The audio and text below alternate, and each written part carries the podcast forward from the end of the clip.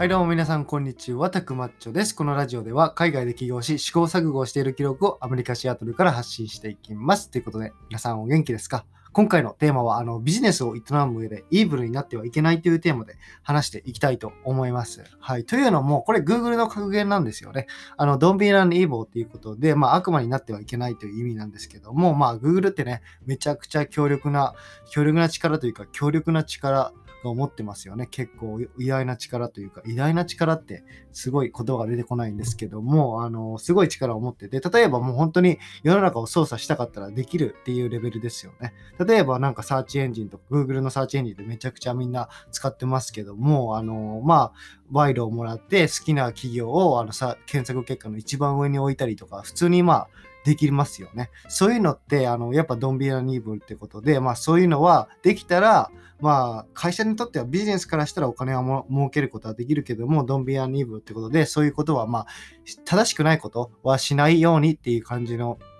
格言なんですけども、これってね、結構いろんなビジネス、まあ、ビジネスっていうか、結構なんていうか、すべてのビジネスに言えると思うんですけども、あの、これね、どこまでイーブルになれるかっていうので、例えば、その、お金の儲け方っていうのが変わってきますね。どこまで悪魔になれるかって、ちょっと言い方が悪いんですけども、まあ、なっちゃいけないんですけどね。でも、めちゃくちゃ多分、めちゃくちゃしてる人いると思いますね。例えば、製薬会社なんて、あの、これはまあ、噂っていうか、まあ、理にかなった噂なんですけども、製薬会社ってあの100%治癒できたとしても、あの治癒できない薬を作って、あのそこで100%キュアするよりも6年とか10年かけてあの治療するっていう方が儲かるんですよね。うん、だからそういう会社とか絶対あると思います。これはもうなんか陰謀論的なことなんですけども、でも理にかなってますよね。例えば自分があの投資家で、えっと、まあ、お金のことだけを考える、お金の儲け、お金儲けのことだけを考えている人であれば、その投資する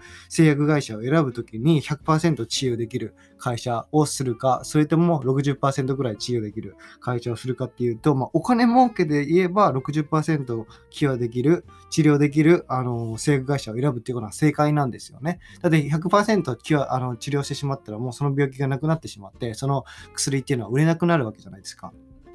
なんで、そういうことを考えると、その、ドンビーアンイーブルだけども、あのお金のことだけを考えてしまうと、イーブルになってしまうっていうことですよね。世の中のためにならないっていう、人を救わないっていうことなんですよね。だからね、これね、結構、僕の、僕のビジネスでも、まあ小さいことなんですけども、あの、考えさせられることがあって、僕、あの、ウェブサイトの制作を頼まれたんですよね、一回。で、その人は、えっと、うちの妻の、えっと、乗馬の先生で、あの、結構インターネットとかも疎い人なんですよね。で、その人に、まあ、その人のウェブサイトを頼まれるってことは、やっぱサーバーとかドメインとか全部自分で、僕で取って、で、それでまとめて後で請求して、で、サーバー代とかも多分自分、まあ僕がセットアップしてあげて、や、あの、まあ月々払ってもらうと、まあ月々が年間払ってもらうと思うんですけども、そこをね、あの例えば、ドンビーアンイーブルも完璧な成人であれば僕が、完璧な成人であればもう最安値でやってあげるんですよね。例えば、まあ、セットアップ、まあ、ドメイン費用なんてね、年に12ドル、まあ、120円ぐらい、1200円か、1200円ぐらいですよ。で、えっと、サーバー代っていうのは月々なんぼかな、まあ、言うて10ドルとかですよ。だから、まあ、年間、えっと、12ドルと、えっと、月々に10ドルなんで、だいたい120プラス12で132ドルですか。だから、まあ、1万5000円ぐらいで、あの、ウェブサイトが、あの、もう最低、の、なんでしょう、コストで回せるわけですよね。でも、多分大体のウェブ制作会社がしてるっていうのは、あ、これ、私、あの、自分でペイメントとか支払いとか私たちが全部セットアップしてプロセスしてあげるんで、あの、これぐらいの、あの、額払ってくださいって、1万円とか払ってくださいって言って、で、実際のコストはもう3000円ぐらいなんですよ。でも、1万円ぐらい払って、まあ、70、あの70ドル、7000円ぐらいをもらうっていう感じの、なんて言うんでしょう。それがスタンダードなんですよね。結構リサーチとかしてみると。でも僕は、あの、まあ、僕はというか、その人はやっぱ僕の妻の先生で、結構まあ個人的にも知ってるんで、そんなね、なんか取るわけにもいかないなと思いつつ、あの、まあ、ちょっとプライシングの方を悩んでるんですけども、その、どこまで、どこまで取っていいのか。多分ね、説明してあげたら、あの、理解できるんですよ、絶対に。あの相手はね。あの、こういうのがこうやって、こういうコストがこうかかって、で、クレジットカードで、ここにこうサーバーはひあサーバー費用は払って、で、ドメイン費用はここに払ってくださいっていうのを、まあ、僕がクレジットカード登録とかしてあげて、あの、やったら多分できるんですよね。でも、例えばそれをしたして僕に利益があるのかって言われると、そのビジネスのフィールドではや多分やっちゃいけないんですよね。なんでかっていうと、その僕の労力っていうのもあるので、あの、そこを取るっていう、その天秤に乗せた時に、果たして釣り合うのかどうかっていうことですよね。だからね、これね、めちゃくちゃ多分、なんて言うんでしょう、もはや哲学ですよね。うん。そのビジネス上でドンビアンイーブルっていうことだけども、悪魔になるなっていうことだけども、でもやっぱ自分のその対価、自分に対するフェアな対価をどういうふうに定めるかっていうのが、かなりね、難しいところです。プライシングですね。もう、ね、値段、値付け？値段決めは結構ね、難しいですよね。例えばまあ、これが赤の他人で知らない人だったらもっと簡単なのかなと思います。でも知らない人でもね、やっぱ人ですしね。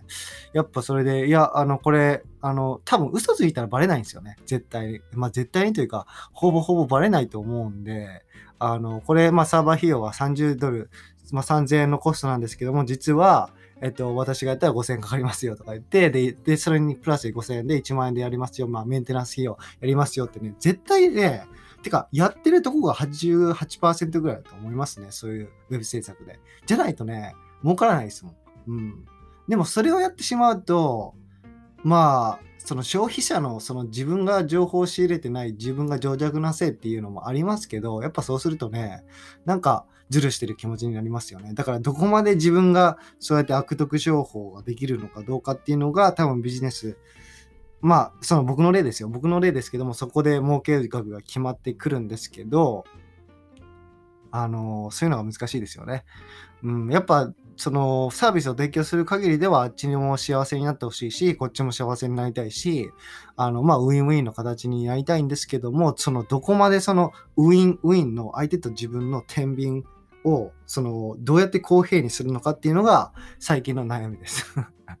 なんかお悩み相談的な感じの、あの、コーナーになってるんですけども、こういうのね、あの、まあ、会議でまあ、海外じゃなくてななくてもいいか。あの、まあ、起業して試行錯誤している記録っていうことで、こういうことも発信していきます。ということで皆さん、